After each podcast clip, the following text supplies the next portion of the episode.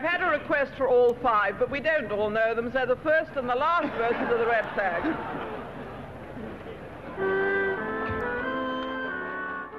Welcome to That Option No Longer Exists, the podcast where left and right of the left fight.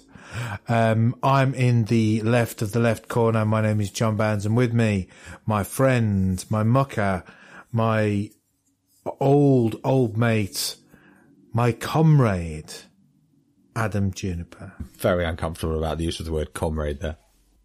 Well, it's it's been a tiring day, hasn't it? If you've uh, watched the news or anything like that. It's been a tiring day, hasn't it? But let's face it. You know how we keep saying, so we're recording this podcast on the day that Boris Johnson at about 10 o'clock this morning supposedly got a deal.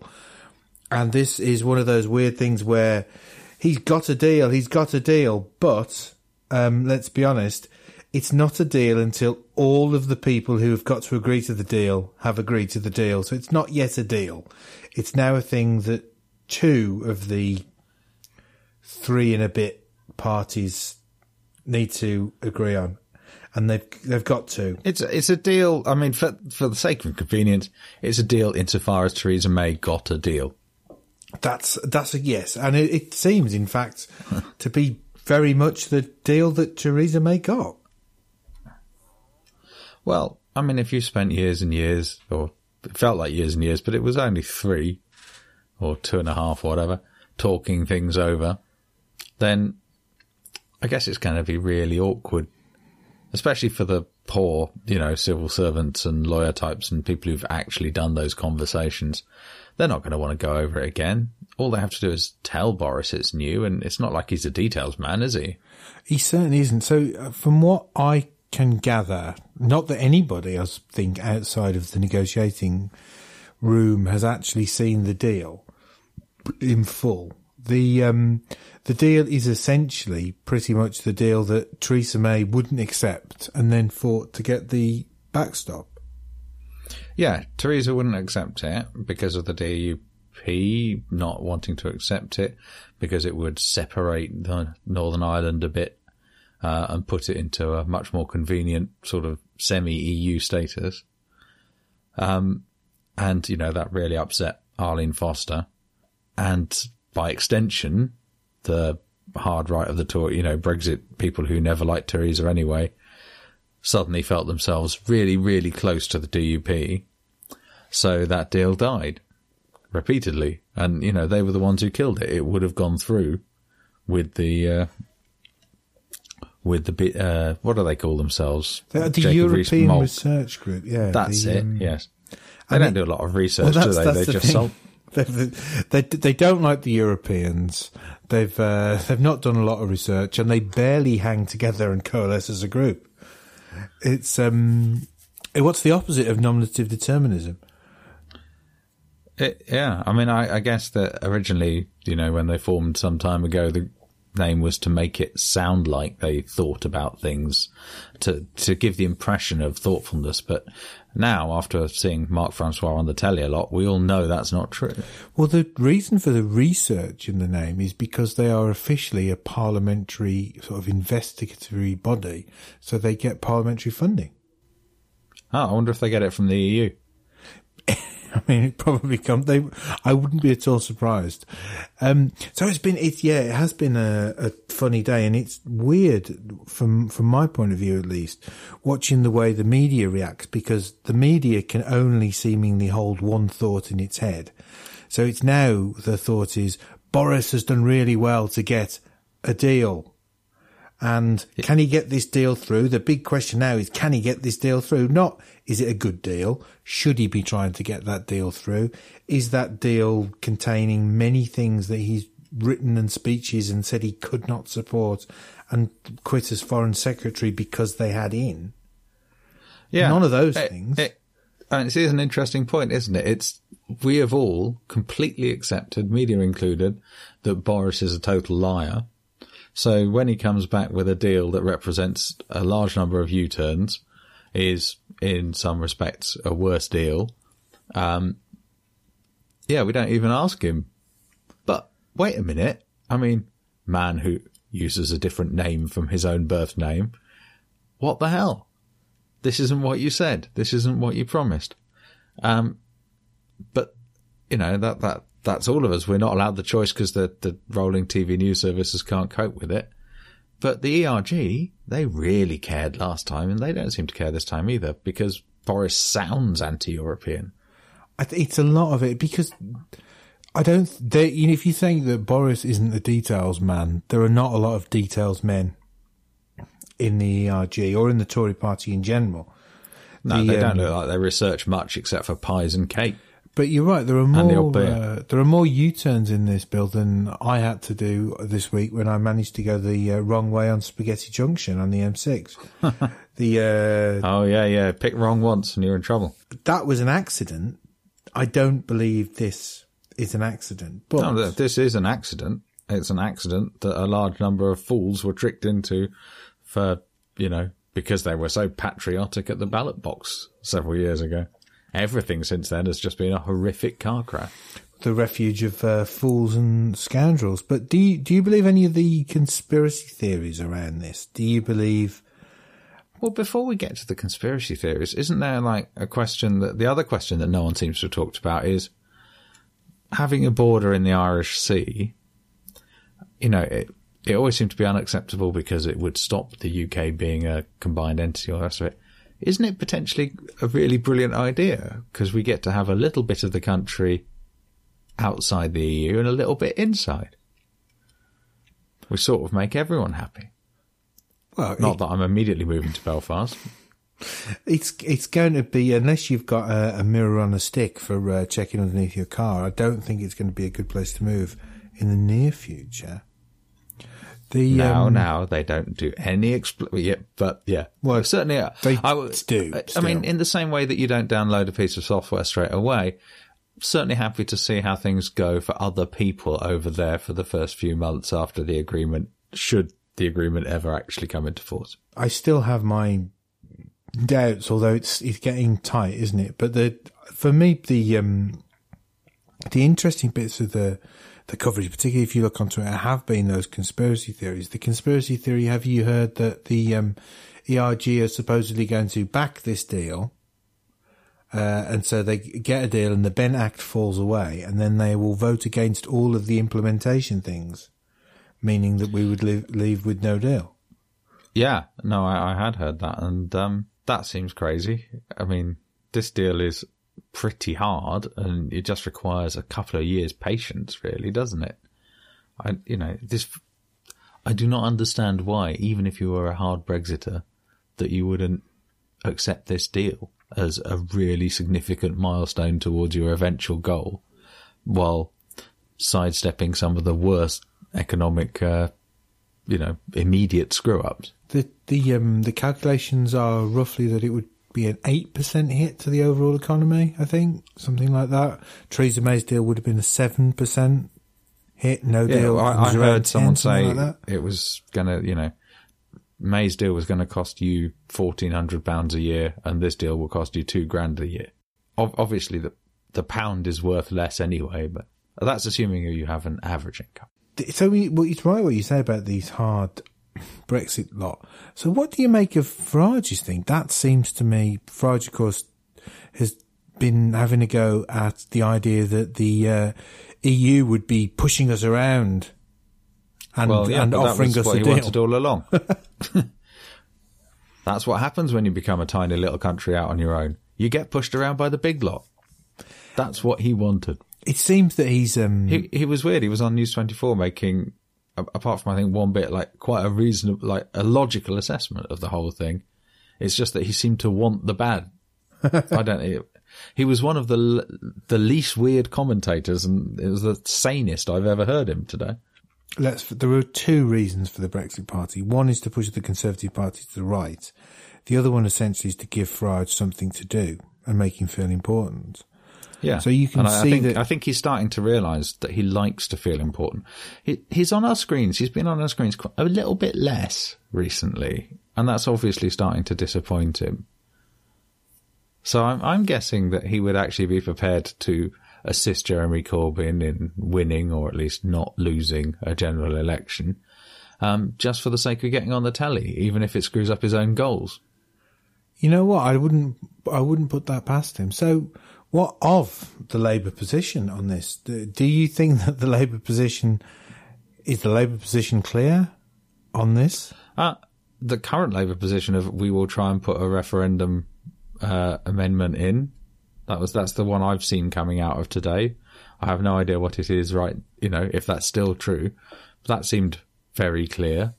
I'm not sure that I'm. Well, this is this is probably the first time I've come flipped and gone the other side of this. I don't think that is clear because I think that's the position that Keir Starmer has said, but I don't think I've I, I've stopped thinking that that necessarily the things that Keir Starmer said are the official position of the Labour Party on Brexit because he is the one out of all of the people who work on it who seems to have the least message discipline on it. I mean, uh, but not count, not counting the people who deliberately have poor message discipline. If you see what I mean, I think he wants to say the right thing, but sometimes I, I think says, I, know, I know what you mean. Yeah. I think it's probably because he does understand it, which is more than can be said for quite a lot of the people in the you know Labour front bench. And well, he has a greater understanding of it than almost any of us. Let's be let's be honest. And I think yes, and I and I think that those folk on the the front bench are probably still a little bit concerned about the perce- perception of votes lost and seats lost to, you know, Brexiteers and Labour leavers and that kind of thing. And I think that Keir Starmer, you know, he sort of leads the way simply because he's the only person who has the knowledge and the background is able to sort of quickly process the information and give an answer. And then, of course, sometimes some of the people who seem, well, I don't know, less on my side, shall we say, will then try and pull the conversation back their way. I thought that, I thought the, the quick response was quite positive though, because it seemed to say, look, ideally we would have the election that we deliberately prevented and have a referendum against it. And we know that they prevented the, like, because we couldn't trust Boris not to screw us over in the run up to the election. So now you can say, look, we want a referendum on the deal. That's as close as we can make up in the day without having to have a whole party conference between to our mm. conference position. It's in, it felt quite sensible. I, well, I don't think it's unsensible. I really worry about the idea of actually having a referendum on this deal versus Remain because I have I, am worried a lot, and I think that the one of the things that was most valuable and sensible about Labour's position of negotiating a sensible or a essentially very soft Brexit to then put alongside Remain in a, a referendum was that there is a huge chance that Brexit, if there's only one Brexit option and it's Boris's deal, would win. Yeah, no, I entirely agree. Um, but then I think at this point, there's a choice between that, you know, happening anyway, or a referendum creating a small chance of it not happening. But I do think I agree that it's a small chance. I think a lot of people will see this, or it will be heavily marketed as a compromise, which is fair on those racist friends of yours, as well as those Remain friends of yours, because it's a deal, not, you know, crazy no deal. And I, That's I, Farage. There are still, um, yeah, and there are a, a large. I I'm, I was at one point one of them. I'm not anymore. I don't think I was one of those people that was saying that you know we had we had to respect the result of that referendum. So the democratic thing to do was to leave, and I think I think now we've moved on in our democratic discussion. We've had things that not override but are but supersede that referendum. But there are still I don't know, some some polls suggest around about thirty percent of people who voted Remain that think we should leave with a deal. Yeah, I, I, I mean the polling's weird.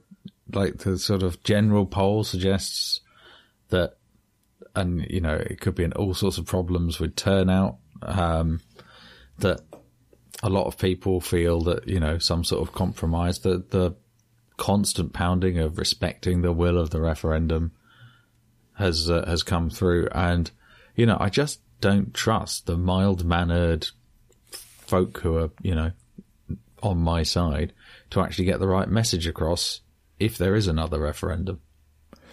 I still think they might, you know, try and explain things to people. Well, it'll be it'll be Alastair Campbell, it'll be George Osborne, David Cameron, uh, Anna Soubry, Chuck Umunna. They will lose a referendum for What us. What about? I mean, I don't know. I think there's a certain amount of the younger uh, online, you know, those those people who were suddenly motivated and came out of nowhere just after everything went wrong at the referendum might manage to exert some influence on. Not that I'm saying I don't have immense respect for Alastair Campbell, but I feel like his links and connections might be a little out of date. You know, he was he was a genius when it came to the tabloids of that era. He seems to have managed to cause no end of trouble in the Labour Party this week. So uh, he's still Well, got the. Labour Party is pretty good. The Labour Party is pretty good at causing no end of trouble in the Labour Party. What's he done now? Oh well, he um, he interviewed uh, John McDonnell for GQ, and essentially managed to get John McDonnell to say some things that could be misinterpreted. And uh, and what's Um, I, I, I, I've, missed this. So I think I did see the two names next to it. When you say some things that could be misinterpreted, you know, are we talking about like, you know, it could be blackface? It could be. Oh no, no, no, no, no. More. So it was. Um, I heard this described as um, the frothier end of online Corbynism, and um, that's not something I'm necessarily a part of. Um, but we're it's talk- not something you're necessarily not a part of. Oh, well, I, I, I, it, we're talking about people who believe what they read in the Canary, by and large, and um, I have a lot of respect for the some of the people who write for the Canary and the Canary's founding ethos, but a lot of the actual content is arse, and um, uh, so the, anyway, the, the frothier end of online Corbynism were disappointed, to say the least, with some of the things that John McDonnell said, which seemed to not expose the sort of full-throated backing of Jeremy Corbyn that they might have wanted. And when you listen to the whole interview, which is available on online, you do have to unfortunately put up with listening to Alastair Campbell for half an hour. But um, I like listening to Alastair Campbell. well, I like listening to John McDonnell, so maybe we can chop it up into two halves. um, but essentially, uh, And, and presumably suspend it in a couple of places for any racist incidents. from Alastair Campbell. So the um, it was uh, basically uh, John said two things which uh, upset people. John suggested that should Labour lose another election, he would sort of consider his position, and he would think that Jeremy would as well. And I don't think Well, he meant. I don't think, he that's- meant we that would. should go without saying. Well, I, well, yeah, I think it depends on circumstances, but he also made some uh, sort of um, suggestions that the the next leader of Labour should be a woman, and listed some women that should be the contenders for it. Jess Phillips, Jess Phillips. No, sorry, what? For Fuck's sake! Ah, come on, it would be fun. Have you talking of this is a, a little bit of a side issue. It is related to John McDonnell actually. So John McDonnell, not in that interview, he's been in a lot of interviews recently. John McDonnell gave an interview to the Times in which he suggested that if and when he becomes Chancellor, he'll stay living where he does and he'll give number 11 Downing Street to a homeless family. That seems like it might have some security issues. But it seems like the sort of thing that John McDonnell would do, or at least attempt to do. And he, Why can- can't he move to the number 11 and give his house to a homeless family? Well, maybe he will. But compare and contrast with what Jess Phillips said. If she became Prime Minister, her first thought would be to fill the flat at number 10 with IKEA furniture. Apparently, it's already got a lot of IKEA furniture. That's uh, David Cameron actually built his own IKEA furniture in the place with the help of Nick Clegg, according to his book. And now it's too big to get out the door, right? That's how it always works, isn't it? Uh, But Very the um, Gently. it's like the uh, so of course Jess. Um, well, you know, I, I think in any Jess Phillips premiership, she would find it difficult to put a cabinet together, and um, if she did, it would have quite a few uh, screw, missing screws.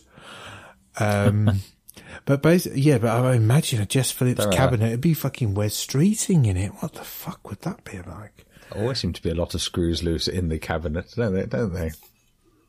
Well, in in the the last um, forty years, certainly, yeah. Uh, Alastair Campbell seemed to, Alastair Campbell's interview with John McDonnell seemed to um, incite a little bit where some people in the uh, frothier end of Corbynism thought that he'd turned on Jeremy, um, and he absolutely had not, and he didn't. He didn't by any sense have to make a statement, but he did. He was more forthright in his support of Jeremy when he made a speech a couple of days later. So, if he did turn, like, I mean, I've already said I could find John McDonnell like a lot easier to cope with than Jeremy. If he did turn, it could be really good. A John McDonnell premiership with Jeremy as foreign secretary might um might really be the thing that the country needs. But I mean, they're a team. Jeremy, yeah, Jeremy, John, Diane. This is a team we've got. It is a, a team of of losers. Oh, sorry, I mean potential winners. Standing on the threshold of greatness, and we'll we'll, we'll see. And I still don't know. Um, I don't. I mean, it's very difficult to see anything that is good electorally about this Johnson deal for for the Tories. Really, Oh, apart, from, apart think- from the uh, sense of just yeah, done. I, I was going to say the only sense is that it's done. They'll have done it. It'll be done, and he'll be a hero to that lot because he's done it. Deal done, done. Deal. May didn't. He did. Done. Done. You know, and it'll be that. Then people aren't going to look at the detail, and they're not going to go, "Ooh, economy destroyed," because it takes ages for an economy to fall apart. Like I said, the I have said I don't know if I said it on the podcast, but I've definitely said that the best thing, in many ways, for the Tory party in, the long term, is to see the next couple of years out, um, as things are starting to go a bit down, and then get the hell out of office, let let Labour in when things are getting really terrible. You, you know, we've seen it before. One government picks up the uh, other other government's uh, harm and damage. Well, this is. Um, there's been some talk on. Uh, in have you ever read the uh, the New Socialist, which is an online magazine? It's a blog essentially, but it's um, quite deep thinking from the new I- new left. I've I've seen it every once in a while. well, there's some good stuff on on there, and there was a particularly interesting article um, this week, which. Uh, well, it was a, actually it was a sort of book review of a few uh, books, but one of the interesting things in it was describing how um, when Syriza in Greece came to power, they came to power not so much on a wave of support for them, but on a wave of hatred and disinterest with the of neoliberal status quo. And Greece was obviously going down the toilet, which proved um, difficult for them because they didn't manage to capture a sort of strong base of support for them and a sort of extra parliament. They didn't capture the sort of extra parliamentary movement, which meant they didn't have the full support to make real changes. And if you read um, Yanis Varoufakis' uh, book about his negotiations with the EU, um, Adults in the Room, it's called, it's um, phenomenal about how essentially they are cut adrift. And he even feels cut adrift by the leadership of his own party, who essentially, once they're in power, find out that they can't do much. That's the problem with being in power, isn't it? Well, I don't know. Just looking back at other people and you know reading memoirs and stuff, you do start to realise that being in power doesn't seem to be as as powerful as as you might imagine. Well, the the the, um, the story about Tony Benn um, in the when he was Minister of uh, Labour, as it were, um, but it would have been, I suppose, uh, Trade and Industry or uh, Business Secretary. And he was told by the um, civil service, apparently, um, of course, we're not going to implement your manifesto, but if you play along with us, we'll make it look as if you have. Good for them. But but uh, the the the actual leadership of Labour never really. This is in the early seventies. Never really had um, any um, intention of implementing it either. It was just uh, which is that thing where you need and and Tony would have needed the social movement that John McDonnell will need and um, Laura Pidcock will need and Rebecca Long Bailey will need to push these things through because they're radical, radical policies that we've got when we get in, and they're going to meet resistance. I love the way you still say going to rather than would.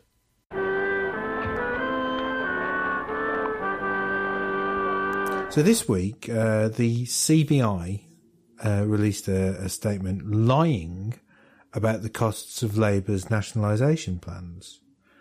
And um, they it turns out they uh, suggested that Labour's nationalisation stuff would cost 196 billion, which was apparently, you know, apparently nonsense. And they, the the the only thing that um, people have managed to detect, the only problem people have managed to detect so far is uh, how much they'd costed to renational the nationalise the railways, which was nonsense. But they refused to release their working, so the rest of it is difficult to check. But Jeremy and John McDonnell have spent a lot of time. Jeremy's made a couple of speeches there and stuff. They've spent a lot of time attempting to, um, you know, sort of court the CBI, uh, you know, and not fr- not spook these uh, people. And I know the CBI aren't the the real big businesses. They're not the BlackRocks and uh, the Carillions of this world. They're essentially the sort of slightly larger than small business um, type people. Yeah, but uh, you know, back in the day, it was a respected name, wasn't it? You know, the CBI response to an issue was something that you did take note of. Yeah, and it, it, still it still hangs on in that way in the media, certainly, whether or not they still have as much influence. But yeah, Jeremy and Jeremy trying to not exactly court them, but sort of bring them along and and stuff. And I was just thinking, it, does that mean that it's no longer possible? You can't bring these organisations with you because they're so ideologically opposed to even a soft left shift that they're never going to um, do anything. Um, and does the option of trusting any of these agents of the status quo still exist? Well, it's a great question, although I have to say there is a little hole in it, which is, well, Labour or, you know, uh, Corbyn may have been trying to woo the CBI. You're not really allowed for the fact that other people might also have been trying to woo the CBI at the same time, and maybe Labour's presentation wasn't good. Maybe they were unconvincing. It's not if Labour talk to somebody, they will definitely come round. The CBI may well look at it and go, "No, you're right," or you know, perhaps the next day a Lib Dem or a Tory, or you know, not Nigel Farage. Obviously, he doesn't have policies, but well, no, somebody might come in. Yeah. The oh no, the Tories at the moment, but um, the only party going at the moment got any policies is the Labour Party. But I think uh, the point is that you don't necessarily expect the CBI to be pro Labour, although the slightly higher bits of capital that is reflected in the FT, for example, seem to be not, if not exactly pro Labour, but respecting of Labour at the moment. Yeah, well, the FT's possibly the most neutral newspaper, you know, in general. There's there's a certain sort of instinctive balance to the FT that you don't get from the Guardian or the Hindu or all of the right wing newspapers because they're mostly worried about being right about the facts. That's, I mean, that's, um, yeah. And, and, and, so that in a way you can kind of, you see they have a position which is not right because it's on the, the side of capital but it's a, a consistent position that you can see. Yeah, and capital working properly relies on those facts. That's part of why society seems to be on the verge of brink it, uh, breakdown these days. But the idea, uh, the idea at least, or the the hope, was that you could, you know, you might not agree with the CBI, but you could trust them not to be deliberately dishonest. Yeah, you you think that they should take an approach like the the Office of uh, Budget Responsibility seems to do. Um, you know, looking at the numbers and saying things the government don't necessarily want to hear. Um, or you know, uh, to go back as far as a Labour created policy, the the way the Independent Bank of England has been fairly vocal on things, including green issues and other things like Brexit not being the best of plans. You know, you, you've got as close to Mark Carney coming out and out and saying this is a fucking stupid idea within the bounds of civil service style language. Um, so yeah, you uh, somehow you expect the same of the CBI, but maybe this is a one-off, and maybe the fact that they've made themselves look quite stupid because they have had to sort of go, yeah, we're not really showing you how we worked it out. Maybe we would, you know, that they, um, I think this might be one of those cases where somebody has made one screw up within an organization and we start to see things change again. So if you're going to reduce the CBI to the level of a taxpayers alliance that essentially will say whatever the fuck it wants to try and advance its cause and won't be able to back it up with facts and you can't trust it, then what's the point of it? 196 billion is presumably roughly the amount that it would cost to simply buy outright at stock exchange prices the water and energy companies. Yeah. Um, yeah, they also um, basically made up some parts of Labour policy that they said Labour would buy this and buy this and buy this, and Labour have never said they would buy that. If you see what I mean. They certainly never. I mean, sometimes when you look at Labour policy, it's they they do give the distinct impression that they would like to simply buy everything. Well, But once you once I mean, you've once you've realised that the um, the government can borrow at less than zero, and that the state has much better chances of controlling uh, monopolies in the public interest, you would look at pretty much everything and go, "Yep, we can have that." The, the the thing that people go on about about British Rail, two things people go on about British Rail. So they go, "Oh, the trains were late," which let's face it, that hasn't particularly got any better. And the other one is the sandwiches were crap. Now, if you think about it, although all Oh, well, we're going to be banned from eating on uh, trains, aren't Yeah, we? but- but- in case we get fat. apparently though, all the sandwiches were made in a warehouse in Didcot. oh, so they were probably quite fresh when you were on the GWR, but maybe not so nice if you were getting a train from Edinburgh. Well, this is yeah, this is a possibility. But the um, the uh, the other thing is, if you remember when British Rail existed up until sort of 1995 ish, the um, There and thereabouts, yeah. sandwiches in the whole of the UK were shit.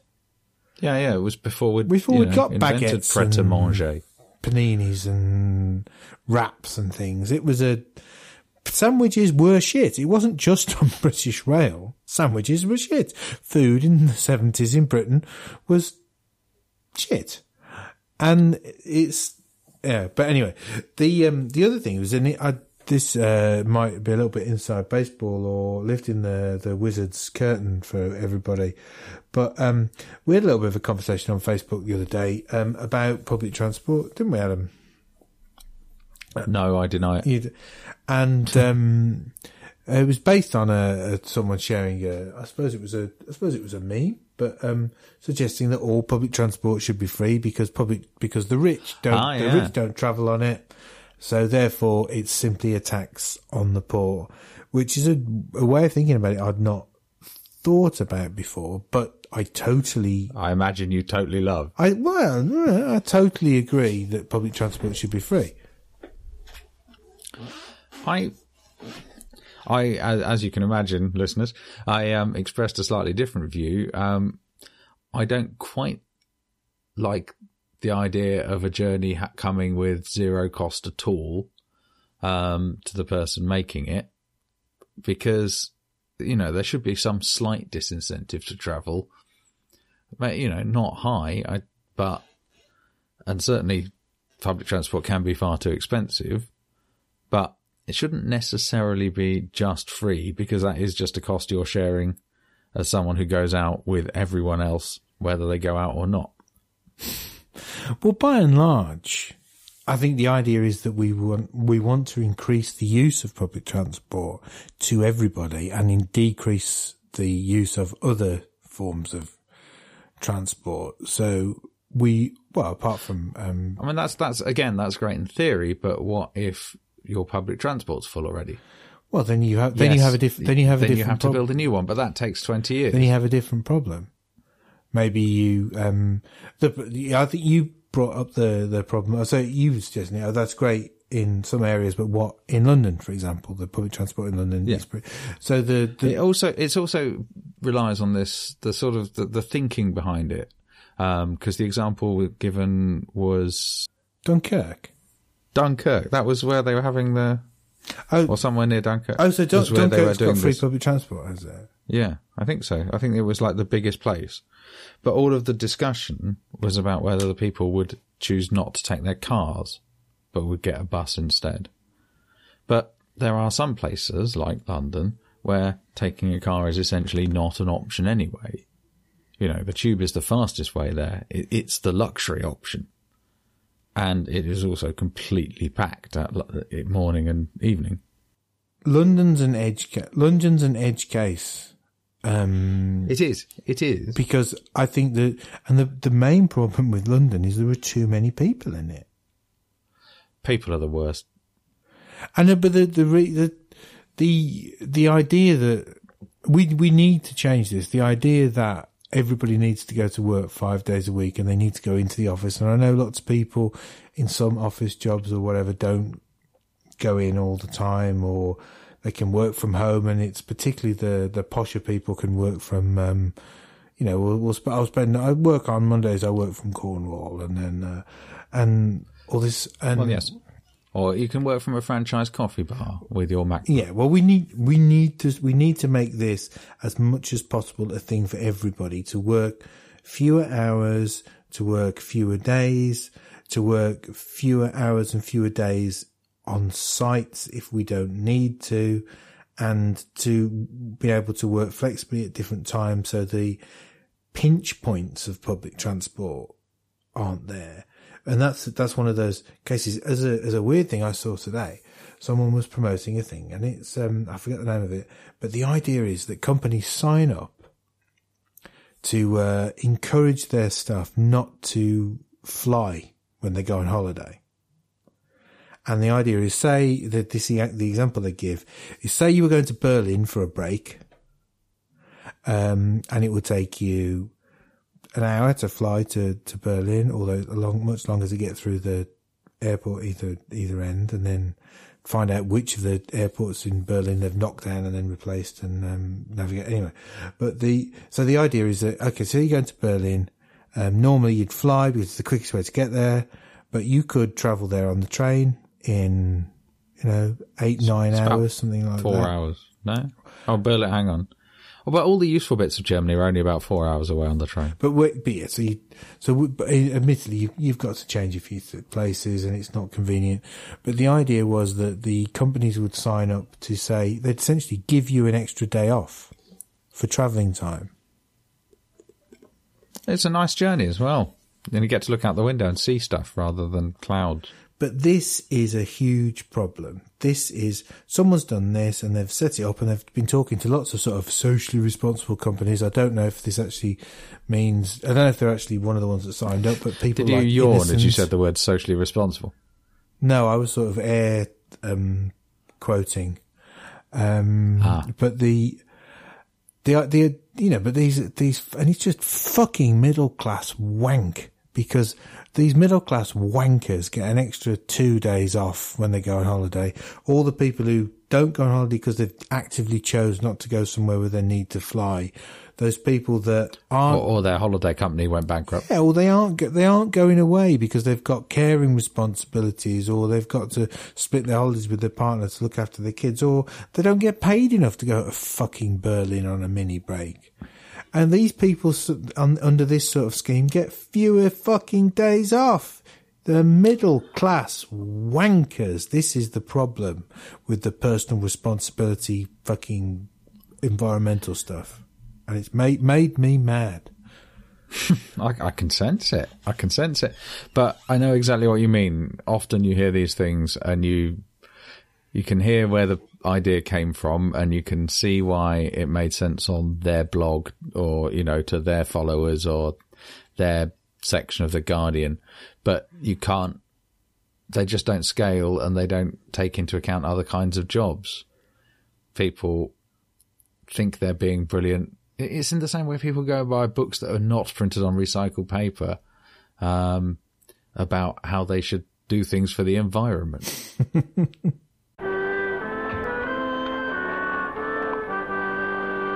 You may have seen um, footage. In fact, I haven't watched this footage. I don't know if you had. I didn't need. oh, it's worth it. I didn't need to see some mob violence on a mobile phone camera. I've watched lots of um, things from football grounds over the years, and I get enough of it at home, as they say. The um, but the a, a small number of um, Extinction Rebellion protesters were pulled from the top of a tube train at Canning Town this morning, and at least one of them was given a was a, uh, reported a right old kicking.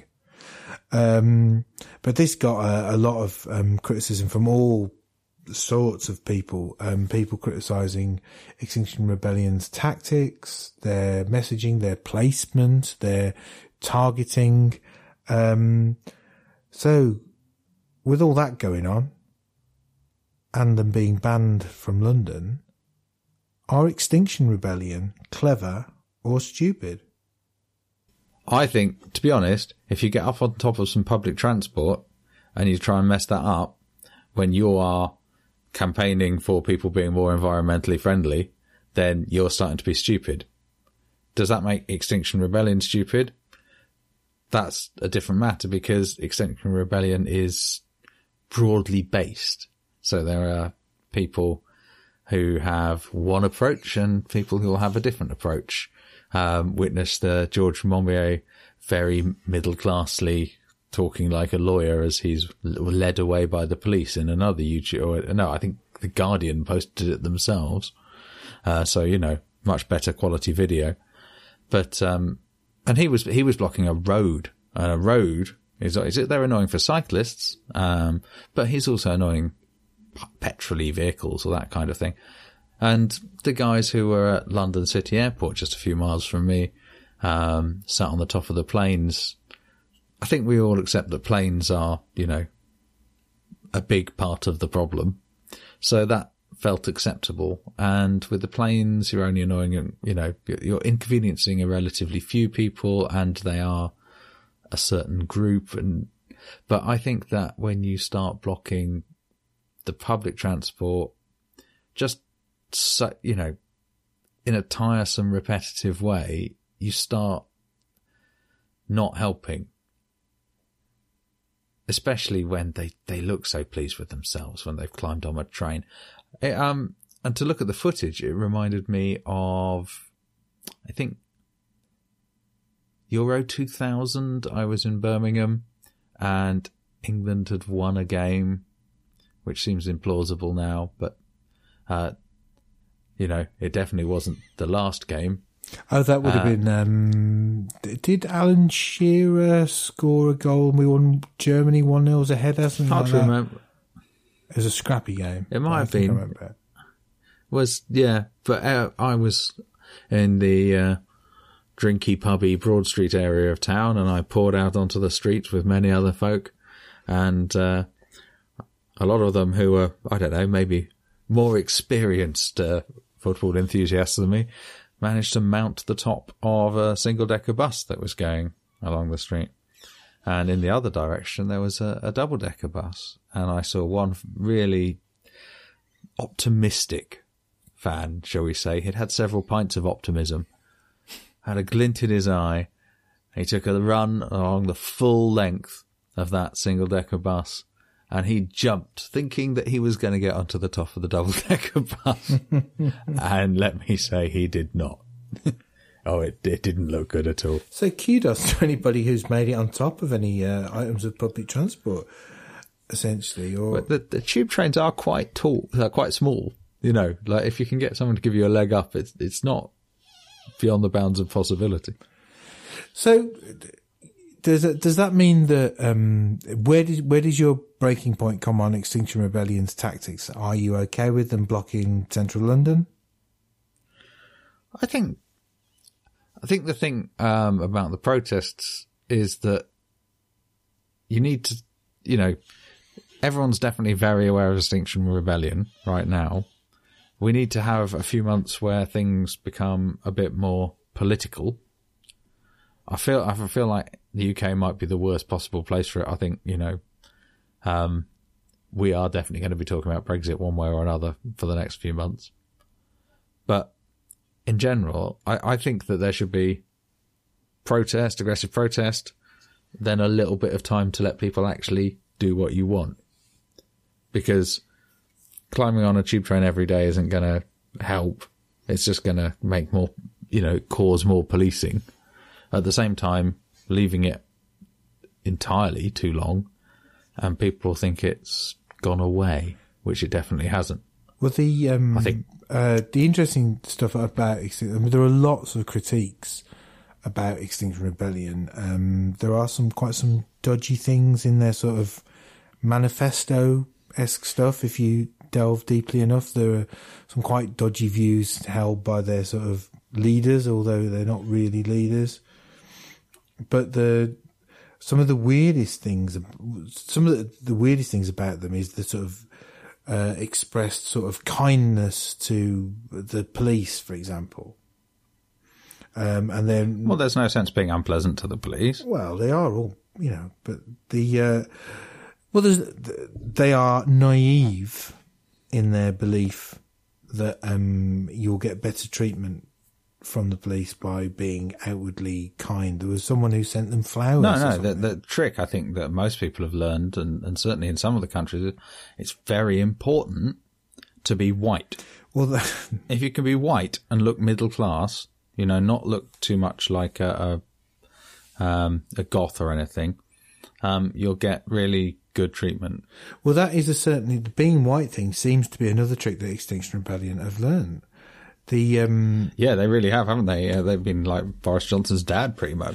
but the, the I mean that's there's a there's a critic there's a critic of them from the, from their diversity point of view, but I think you can critique all sorts of things about them. You can critique their actual aims because their attempts to depoliticize the issue in their sort of manifesto or wants or anything is a nonsense because this is a political issue and it's a political issue that can only be solved for, by what we'd call socialism or we can give it another name for the next 30 or 40 years to sort this shit out if you want. But it is socialism that they that they need. They need central planning and they need fairness and they need social justice.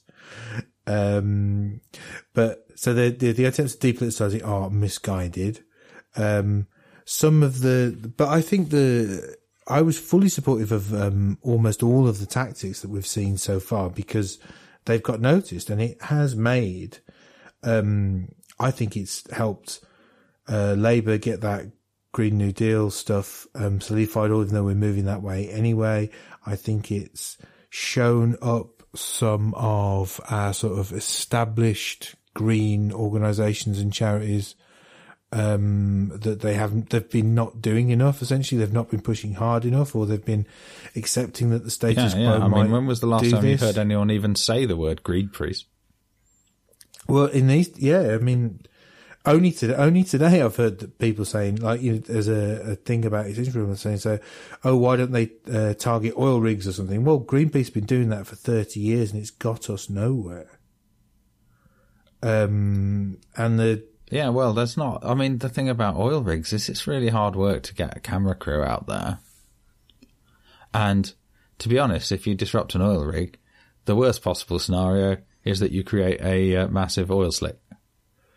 And I think that for me, the um, one of the big problems about Extinction Rebellion, we've um, actually got quite a, an active Extinction Rebellion uh, group in Abingdon, which is a small town of about twenty odd thousand people, White people. Mostly white people, um, south of um, Oxford. But the um, the active in the sense that they held a sort of protest thing in the town square. There are a fair amount of Extinction Rebellion sort of posters and stickers up around town. Um, there are noticeable presence. Um, I assume they're quite middle class, but it's the the thing. The protest they held was insufferably twee. It was some sort of Yeah. tea party thing. No, I, I- know exactly what you mean. I, you know, um, walked past the uh, the one in Walthamstow, I think I mentioned this before, you know, they're not a short, you know, a short tube journey from the centre of London where there were some quite significant protests going on the same day. And these guys were just sat around next to the bus stop. A few of them stood up. It just, it didn't smack, you know, it didn't feel like they were having much impact. It felt like they were having quite a nice time and in, in some cases not being at school, but taking away the advantage of not being in school by hanging around with their parents. Well, I don't, I mean, I, I have a certain respect for the idea that we need to protest and we need to make these ideas that are, that protesting is part of everybody's everyday life and not everybody is able to or willing to or wants to essentially be angry or confrontational or even feels that it's possible to, you know, like can be you know, obstropolous and continually bring up the, the subject all the time. But making, um, the protests noticeable in your own little way is lovely. And I think what Extinction Rebellion have done phenomenally well is to make the protest noticeable and by extension make the, the single issue very noticeable. And you can see why people thought that stopping a tube train would be noticeable because every time there's a tube strike, it's national news, even though it's just affecting London. Sure is. Oh, well, don't worry. That's because we keep the economy here. So you can see why. And apparently there were quite big discussions and most people within the widely distributed group that is Extinction Rebellion in the UK said this was a bad idea. But the people who did it did it anyway. And that is a problem with distributed groups with sort of decentralized democracy in the sense that, you know, you, you need that sort of collective responsibility of democracy, not only to decide what the majority of all the, you know, of the group think is the right idea, but also then to have the responsibility for the rest of you that even if you don't agree with it, to then abide by it.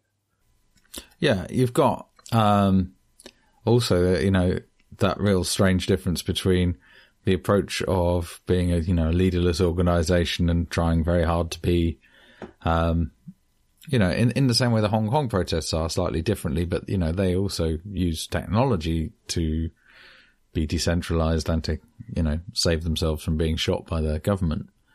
Um, but at the same time the objective uh, as you were saying requires some level of central planning, whether it's socialism or a government with a large number of, you know, objectives, um, using the usual tax mechanisms and, and various ways of encouraging people to do things.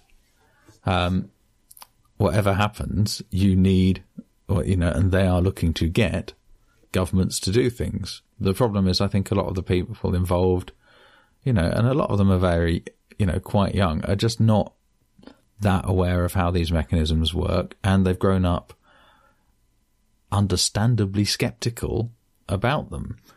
Well, I'm skeptical of most of the mechanisms, but exactly, we all are now, aren't we? I'm not skeptical about the idea that um, you need to bring sort of learn from the history of political thought and protest thought. And I think the um, these the guys would do well to learn from the I don't know the successes or or the actions of like the um, the women at Greenham Common, for example, or learn what the Occupy movement did well and, and how it didn't work, or the the indignados in um, Spain and, and France and stuff, and and what the the isn't isn't the summary the summary lesson, and I'm happy to be corrected if I'm wrong on this, but I think the things about those various protests that you described were all slightly new approaches in their time. They all had something that seemed different, which uh, earned it coverage.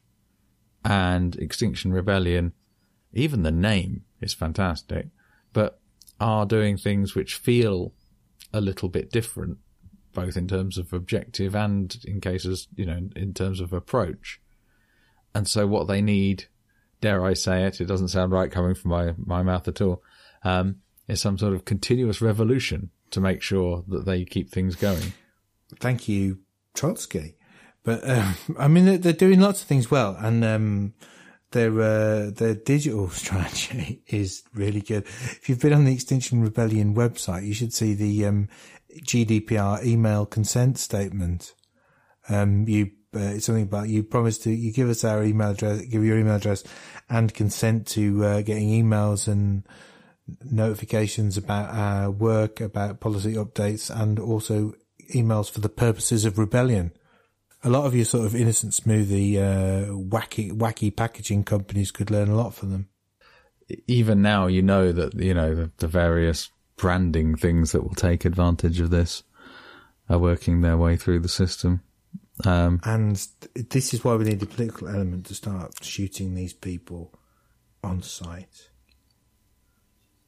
sorry, which people? Anybody who tempts anybody who attempts to co-opt this movement and recuperate it into the the spectacle. I think we both came to the conclusion that lots of things about Extinction Rebellion are quite clever, if annoying. And um, Yeah. maybe And simply being in Canning Town is quite and stupid. the, yeah, the the guy on top of the on top of the tube was perhaps not the not the sharpest um, sharpest hemp uh, f- tool in the box. Well, exactly right. Um, not that it was necessarily right to beat him up quite so thoroughly on the platform. I can't even watch it. I've no need to watch it. Um, but you can listen to us if you've got any other um, thoughts about what is happening on the internet in uh, politics. You can tune into that option no longer exists and hear us discuss them rather than actually watch them yourself. Um, and if you're That's right. And that way you can live through a, a slight delay and the convenience of only having to suffer through uh, one week's politics in a manageable chunk rather than seeing it all happen moment by moment in the horrible terror that has been 24 hour news for the last few we years. are part of the slow news movement, um, and that's purely because we are quite slow. Um, but thank you. Especially last week. And I'm really sorry again. But thank you for, for being with me, Adam. Thank you, f- people, for listening. You can keep in touch with us a little bit if you want to. Email us hello at thatoption.co.uk.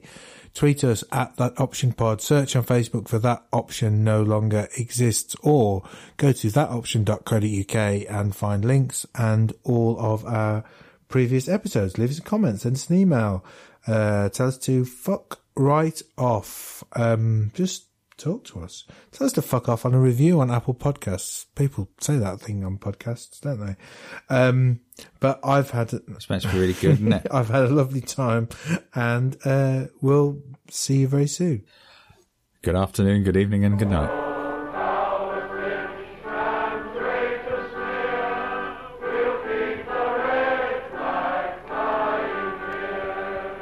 Uh, where was it? Uh, the the town we all had to run away from at the beginning of World War Two because we couldn't have done it on our own without being part of some sort of coalition. Um, there was a film about. Um, I don't know what you're talking about. Help me here, John. It's famous. Where did we all leave? Uh, the English troops have to go on little boats and